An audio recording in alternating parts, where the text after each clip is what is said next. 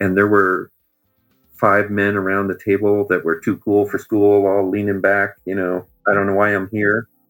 And one person in that group shared a, a story about one person who had changed his life and all of these men were leaning in and some of them were even a little teary and things and that one person made a difference in the way the rest of that session went because they could be seen heard felt in that time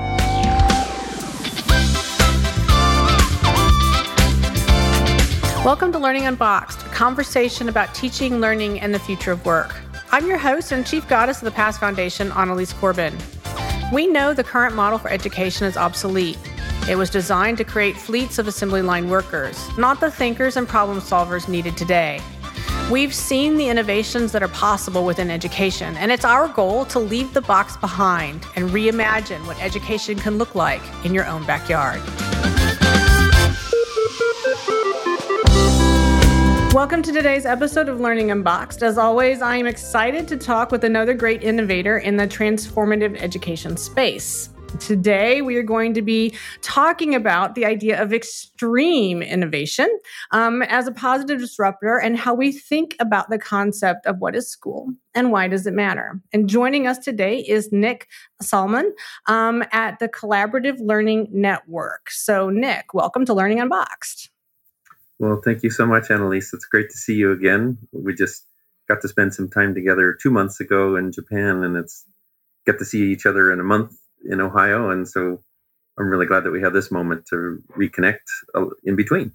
Me too. I'm super excited about that. And to set a little bit of context um, for our listeners, a little bit about the Collaborative Learning Network and more specifically about Nick. Um, so, Nick is the founder and president of the Collaborative Learning Network, but he is also a ninth generation educator focused on educational facility planning, professional development of educators, and design support for future flexible learning environments that cost less to design design to build, own, and operate and maintain. And so that's a really, really intriguing innovation because education is all about spending lots of money all the time. So we're going to dig in on that one. Um, he is also the world's first self certified educational furniture whisperer, capable of coaxing the greatest potential out of the unruliest of school furnishings. And if that doesn't scream innovator, I don't know what does. So, Nick, again, we're super happy to have you. And like you said, we we we met in Japan um, at the Hakuba Forum a couple of months ago, and it was an amazing opportunity to just really dig in and have a sense of the creativity that you sort of bring into the world of education, the way we think about things. So, first and foremost, Nick, talk to us a little bit about why why this thing that you do. Why why dig in and innovate in some of these spaces? Where's this passion for you come from well, I I wake up every morning with the intention of having a positive impact on 1.6 billion young people in the world. And I used to think of that as a, a, desired future state. And now I'm feeling like I just haven't met all 1.6 billion of these young people that I'm going to impact. And so that really kind of drives me to help be a positive influence in in the world and in the lives of young people around me. And that's done not always directly with the young people. You know you have to work with the adults that are working with them or with the school leaders that are working with the other educators that are working with the young people. So i'm trying to find as many different avenues for doing that. And my you know you mentioned that i'm a ninth generation educator and my namesake was born in France in the year 1700 and was a school teacher. His son was as well, same name, and wrote a whole bunch of books about transforming education in 1773. Um, and um, what were innovations in 1773 are in some ways maybe still highly relevant today because he was talking about how to how to teach a language other than English um, to people in a new a, a new way, uh, less rote repetition and more context, more sense of connection and things. And so it's interesting to think that the various innovations that I've been a part of have actually the roots of them have been around for hundreds of years and maybe in some cases thousands of years if we dig back into well a friend of ours Derek Peterson likes to say we should always weave together the wisdom of the ancients with our own lived experience as well as the, the best that science has to offer us and if we can draw upon those three things then maybe we're going to be able to do something pretty amazing I try to do that along the way.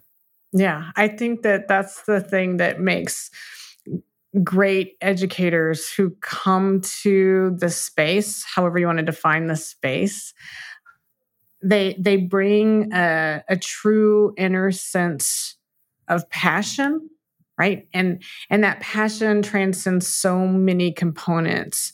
And i think that when i step back and contemplate because i get asked this question all the time as a founder and you're also a founder you know there is something about people who start new things right and so i that does not come without a tremendous amount of uh, risk taking and a lot of aspiration and a lot of well intended meaning.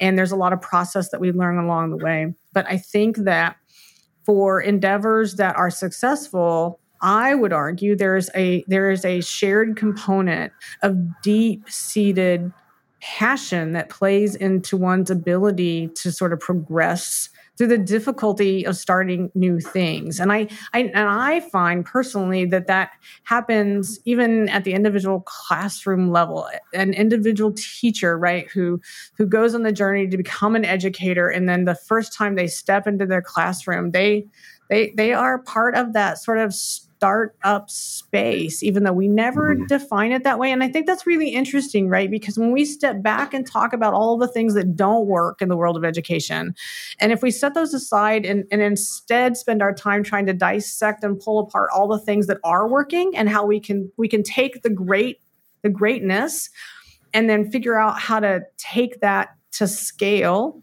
in some cases not not everything needs to scale obviously but there's there's element in my mind that says we need to sort of step back and recognize that sort of um, extreme or aggressive innovator and i think some of it comes to the willingness to start mm-hmm.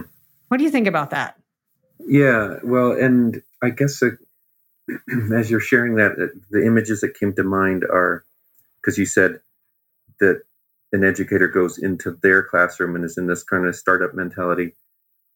I think two revolutionary things that we could be doing in education that cost nothing to do are first of all that no teacher would work alone. They would always be in a pair or a triplet or a quad. And therefore, the startup mentality is now shared amongst a greater number of adults and then a greater number of young people. And then the other thing that is revolutionary and doesn't cost anything to do is to just change the way we use time. And um, you know, some of highly effective schools around the world have morning and afternoon, and that group of young people and that group of adults are engaged in, in integrated learning experiences. This is something that Kavita Tana, who you also met in in Japan, uh, is really excels at is how to draw that out of educators to find that natural integration of, of elements of learning that young people are experiencing and, and we are actually creating barriers to their learning because we want to isolate everything from each other and put them in separate silos and give them small chunks of time instead of longer bits of time. And i mean and you mentioned the furniture thing as well. That's often another another zero dollar thing is let's just rethink the resources that we have, space and furniture, and technology and things. And there's all kinds of potential in all of those things. And a lot of times people are waiting around for, well, when we get the resources to do something, when we get a new building, when we get, you know, additional funding from our community to to fund thing or a grant or something. But so much of this can be done for for no no dollars mm-hmm. at all, just mm-hmm. a change of mindset. Right, right. Yeah, you know, one of the ones that I always used to love, and um, um, years ago, I, I, did a huge, huge project out in the American West. Um, and um, one of the things that was really interesting about this project is it was um, it was all about taking STEM high quality STEM education into places that were very rural, very remote, geographically isolated in many cases. And how can you ensure that places like that, who have a really, really hard time recruiting um, teachers in particular, right? Um, so if the teacher's not of the community, then it's really, really difficult to get somebody to go there. Um, so, yeah. for example, the the the topics that are going to suffer the most are going to be math and science, right? Um, there's such a demand across um, so much of, in this case, in the American West, for high quality math and science teachers that these places that need them the most can't compete nobody's going to go there. And even if they were willing to consider it they they're not going to fund at the same levels that the bigger communities are going to be able to fund it. So there's running mm-hmm. at a, a constant deficit.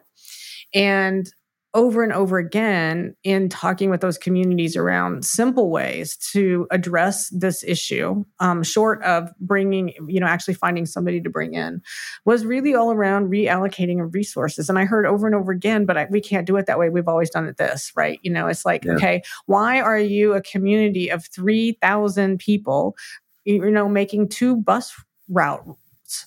Why why would you run your buses twice every morning and twice every afternoon you don't have that many people. Well we've always right. we've always run it this way but it's not a good use of resources or time you know back to your point. So i, I think that um, that's one of those things that we bump up against all the time is this this lack of thinking about the way we could restructure something. Bells are the same way right? I can't tell you how many times oh no no no we, we have to have 42 and a half minutes. Well, what are we talking yeah. about? Why why? Who says so? Right it's it's an intriguing thing. So how do you coach folks around that, Nick?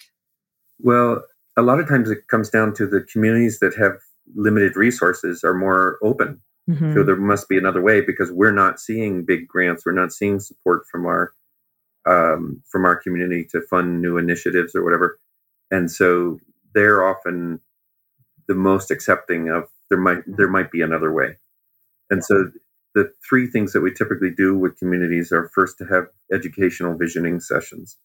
What are your current educational practices? Let's reflect on those. What are your desired future practices? And then what change elements emerge out of that? Sometimes that has facility components, impacts, and things. That's the second thing that we focus on. And the third thing is the coaching of the educators and leaders into that desired future, whether facilities change or not. And um, again, I'm relying on the work that I collaborate with Kavita Tana on because she is really skilled at um, spending enough time up front to get to know who we are working with that they're willing to be vulnerable around where their their greatest aspirations lie. And it's possible to kind of rush into a coaching role too quickly and not give enough time to really understand well what's at the root of why you want to make this change? And um, and yet we, we see that when we model that then then the educators are modeling that with the young people they're with. And one of our greatest successes is working with the uh, educator in australia who had a multi-stage multi-age classroom years four and five she had to cover the curriculum outcome expectations for two different stages in this in a single year, four terms. And we worked with her to really build solid relationships with young people first. And it took her two, three weeks. And she was always nervous. I'm going to run out yeah. of time. I'm going to run out yeah. of time. Yeah. But sure enough, at the end of the third term, she said, uh, We've covered everything we have a whole term for uh, other exploration. It gave her great relief that she could have slowed down along the way and gone a little deeper, but it also gave her that freedom of, well, what else can we now do? And all that came by that upfront investment, first on our part with her, and then with she and her her students. And a lot of people are not always in that place, and and so you have to find your way into that one of the great exercises that I like to start with is um, having people share their most powerful learning experiences. This is something that Dr. Josh Garcia has done out in Tacoma for 20 years, maybe. And I found that people will tell you amazing things about their their powerful learning, and almost none of them have any connection to school. It's that time with an uncle. It's the time alone. It's the time when you wrecked a bicycle. It's the time when you almost drowned or whatever it is. There's this transformational experience that happened, and no one ever really asked you that. And just having a group of people come together and share that. Uh, we did this in Mesa, Arizona, and there were five men around the table that were too cool for school, all leaning back. You know, I don't know why I'm here. And one person in that group shared a, a story about one person who had changed his life and all of these men were leaning in and some of them were even a little teary and things and that one person made a difference in the way the rest of that session went because they could be seen heard felt in that time. And the same thing is true for kids. You know if we're not doing that if we don't know that a kid's grandmother is in the hospital or that their dog died or that they something else has happened in their life how can we possibly do any other bits of, of deep learning if we don't even understand foundationally who they are. So I love that very much. And I love the way that you um, couched the that piece of work, right? And and it's what I love about it is that it really sort of says to me that we can we cannot get to a space of deep and extreme innovation if we don't first spend time sort of being deeply empathetic and deeply enmeshed with not just the the outcomes we're looking for but the people that are actually going to to drive the opportunity for us to get there mm-hmm. yeah um, you know when i was teaching young designers a very long time ago, in both in Ohio and in Montana. One of our um, we, we, we transformed from having a quarter system to a semester system, and and the idea was, oh well, this will uh, create greater depth because now young people will be able to work on a project for 15 weeks when they were working on them for 10. And what I found was the opposite happened because often what happened would be they would get one idea in their mind and they would make marginally better versions of it over the course of 15 weeks.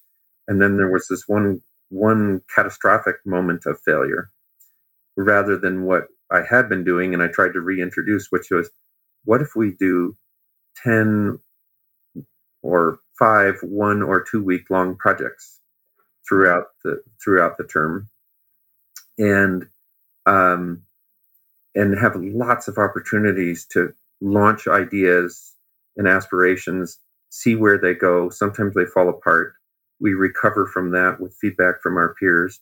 We have another go at another element, and maybe they add up to something bigger.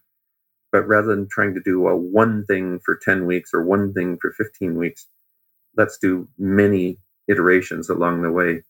And it included some revolutionary things, which was that you would work on a project for a week and part of your feedback was you handed it over to someone else and you received somebody else's project and you then picked it up from there. And some of the students loved it and some of them probably to this day still aren't real yeah, happy with what yeah. that is but but we get too caught up in what we're doing as this most precious thing. Yeah. Um, and a lot of times it's it's the connections and sparks from other people that really create the um, the potential for doing amazing things in the world. Yeah, I think that that's really intriguing. I've never, I love that. I'm going to steal it. I'm going to tell you right now. I'm going to give that a try. I love the idea of sort of tossing off um, a project onto somebody else at partway. That's a really intriguing, honest to goodness, it's a really tre- intriguing cultural and human experiment. And, you know, as an anthropologist, I love that stuff. So I, you know, my mind is also turning on, oh my gosh, imagine all the things that um, you could sort of observe from that space. Um, but the learning in that moment is really powerful. We we we've done you know small iterations of components of that. Um, one of our um, past uh, tribe members, Dr. Bruning, is um, legendary for talking about the fact that with his students, you know, if you didn't document it, it didn't happen. And one of the things that he used to, when he was teaching on a regular basis in the tr- classroom, would utilize this process where uh, kids had to write an instruction manual. So they had to basically figure out how to do a thing, right? And then teach somebody else how to do a thing. But partway through, they passed it off to somebody else. So pretty, you know, intriguing the amount of learning that happens to that. So I, I love the concept of of the way that you're framing and thinking about that. You know, the the the other thing that I find really interesting, Nick, is the work that you do. It's it's multifaceted honestly, I don't even know how you keep up with the breadth and depth of the things that you sort of have your hand in or have had your hand in over time. And um, I'm super curious as you sort of sit in 2023 right now in this moment. Uh, the things that you're currently working on, what what gets you jazzed? Oh boy. Um because you're doing some pretty intriguing things, but yeah. I'm super curious about the way you're thinking about them. And then I'm hoping we can circle back around to a conversation you and I had about starting something new out in the woods before we end. But I'm curious about how you're thinking about the work that you're currently involved in because it's it's pretty intriguing and it's it's not all the same. No. Um, well, uh, uh, let me hit on one brief explanation, and then I'll touch on the three things and then maybe you'll see the connection between them. But, um, you know, the essence of it is um, I've lived much of my life in the United States. It's very much uh, what are you individually achieving in the world? And I was always uncomfortable with that, whether I was in kindergarten or in grad school or anywhere along the way. I always felt like, yeah, but I thrive when I'm working with others. And it wasn't until maybe three years ago when the whole question of individualistic culture, US, collectivist culture, the rest of the world, um, came into my my language, and it's like, oh yeah, that's what it is. I've always felt this power of a collective, but I've been been raised in this community where it's all about me and not about us, and so um, there's something then uh, I guess in terms of what gets me up and going is this sense that I, I am contributing something positive to the collective. The collective is so much greater than I that that these things can happen because other people also um, aspire to them.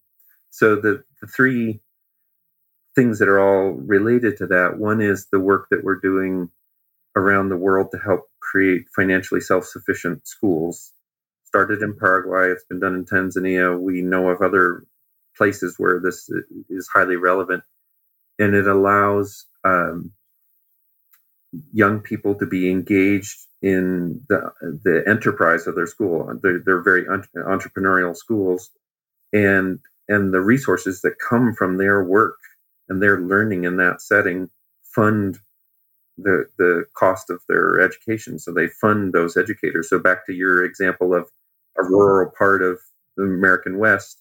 Well, what if young people were engaged in things that help fund a special program and they come out of the needs of their community? So that, that's one thing that we're engaged in.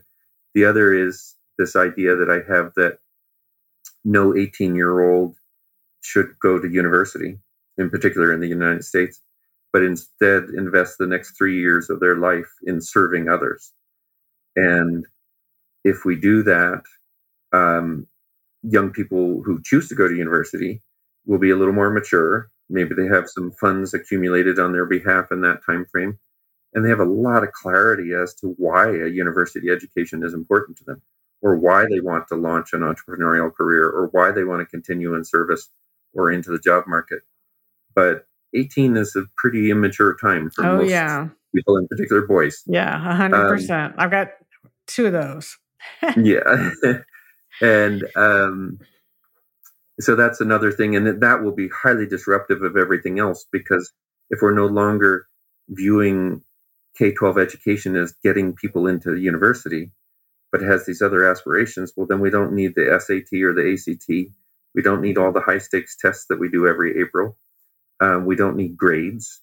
Um, you know, we can make learning real and relevant from the age of five to 18 in preparation for people doing these amazing things as, as young adults. Um, so that's the second cool thing that we're engaged in. and then the third thing is an aspiration of creating a center for sustainable living and learning where a wide range of ages, more young people, but um, would come together on a piece of land that uh, my mother's family has, um, and um, and learn from the resources that are there, the meadows and the woodlands and the bogs and the creeks and the the forests that have been infested with gypsy moth caterpillars and woolly adelgids and ash borer beetles and you know and all of these different things. And um, and that's the heart of your learning. And oh by the way people have lived in this landscape for 10,000 years. I wonder who they are. I wonder where their stories are i wonder what new stories we could be telling to elevate their presence in this landscape that type of thing so i guess in answering my own question as to what's the connection is all the all of those things are about feeling that powerful connection to each other in our mm-hmm. learning. Mm-hmm.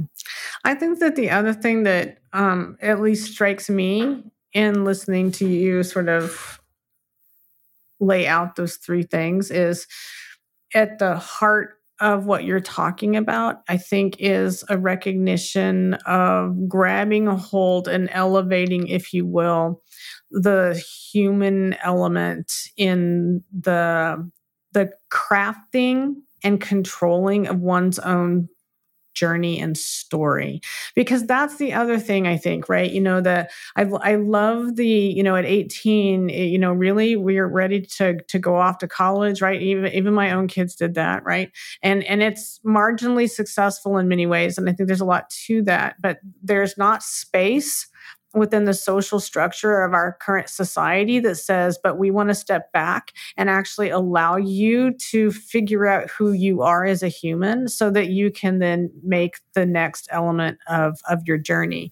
And I think that that ties back in then to this idea that we don't allow students to have agency over their educational experience. So, you know, if you come back to the idea of the work that you're doing um, in places where you've got to come up with a new sustainable model for education, it's also based on the fact that the students have a role in what that is the design the mm-hmm. development the success of it right? You're you're really building this this sense of autonomy and agency and it's the same thing when you think about you know whether or not somebody's ready to go into post secondary and maybe the answer is they're never going to be because it's not what they want to do ultimately once they've figured out who they are and what they want their contribution to the world to be.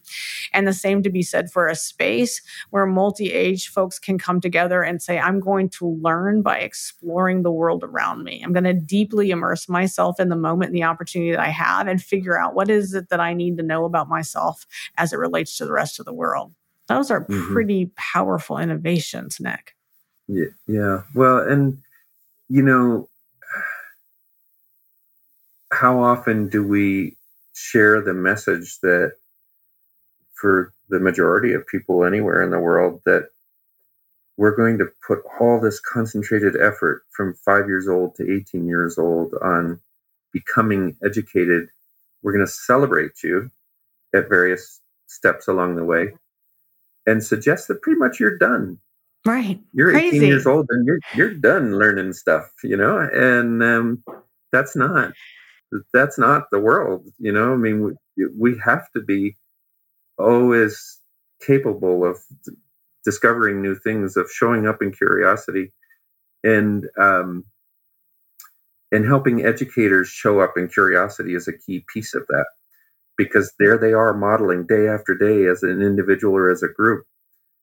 I don't know. I wonder what that could be like. How else might we discover this, or who could we talk to, or what other ways you know could we do this? And and constantly illustrating that people at 25 years old or 55 years old or 85 years old are still curious about the world around them, um, I think can be transformational in disrupting that expectation that we're only going to, you know, pump pump a lot of things into young people in those precious 13 years and then wipe our hands and okay, we did our piece. Um, um, yeah, it's a crazy ideology, isn't it? I mean, there's the the notion of being a lifelong learner gets lost in the system that we we keep coming back to over and over again. It's and it's it's unfortunate because it leaves so many people out and it's not it's not serving the world, right? That that's my perspective. It's not serving the world. So yeah. Yeah. Well, just yesterday, I mean, just to extend that commitment that was being curious, I met a young woman here in Missoula, Montana, who has spent the um, COVID um, lockdown in Bhutan. She hadn't intended to be there that length of time, but she was one of two Americans there for three years. And she was a part of transforming the educational system in Bhutan. And the the um, various officials said, "Oh, okay. Well, now that you know what you want to do, we'll just implement that." And the the king or someone else said, uh, "No, um, you all are going to have to go back to secondary school, basically, and live this new model that we're creating. Um, we've we've taken away all the other structures that have always been there, expectations of what it means uh, to be educated and how to be educated." if we're going to reframe that, you all need to live that experience and then reimagine your own ministerial roles to reinforce what you've just experienced rather than just um, doing things the same way you always have. So, um, her name's Susanna Poland, and I'm curious to learn more, and and now want to go to Bhutan and see see uh, how it's actually being implemented because that I know it's not a large country, but that's a country that is is seeing the world differently and saying collectively we we want to see this through because we know our our um, just the power of everything in our lives will be enhanced by by reimagining this piece. Yeah, absolutely. And what an intriguing concept, especially what an intriguing response i guess really is is what's curious right from the uh, from the government um, as it relates to that innovation. It's fascinating yeah like you i want to learn more about that so i'll have to circle back around on that one. Um, you know so super super intriguing. You know nick i always like to sort of wrap the conversation by recognizing that you know our listeners come to us from all over the world and many of them are sitting in spaces where innovation is very difficult because of the system around them or the resources or the environment. Take your pick. There are lots of folks that that believe that it's difficult to be creative or innovative or sort of change the the, the set of outcomes and expectations both for ourselves and, and for our learners so i always like to sort of close with you know asking the question that i i feel like the folks that are listening are asking of themselves well this is really really interesting i learned a lot from the conversation with nick but what can i do what small thing can i do in my own classroom or in my own community that is going to have a meaningful impact um, on the on the people that we are supposed to be serving in this space. So, what would you what would you say to somebody who's sitting out there sort of feeling alone in trying to do something different for kids? Yeah, I would slow down and give yourself the time to have a thoughtful conversation with two other people. There's something about the dynamic of three or four people coming together that's a little different than just finding that one other person but suggesting that you make a meal together and and eat it together and um, and have a conversation that grows from that.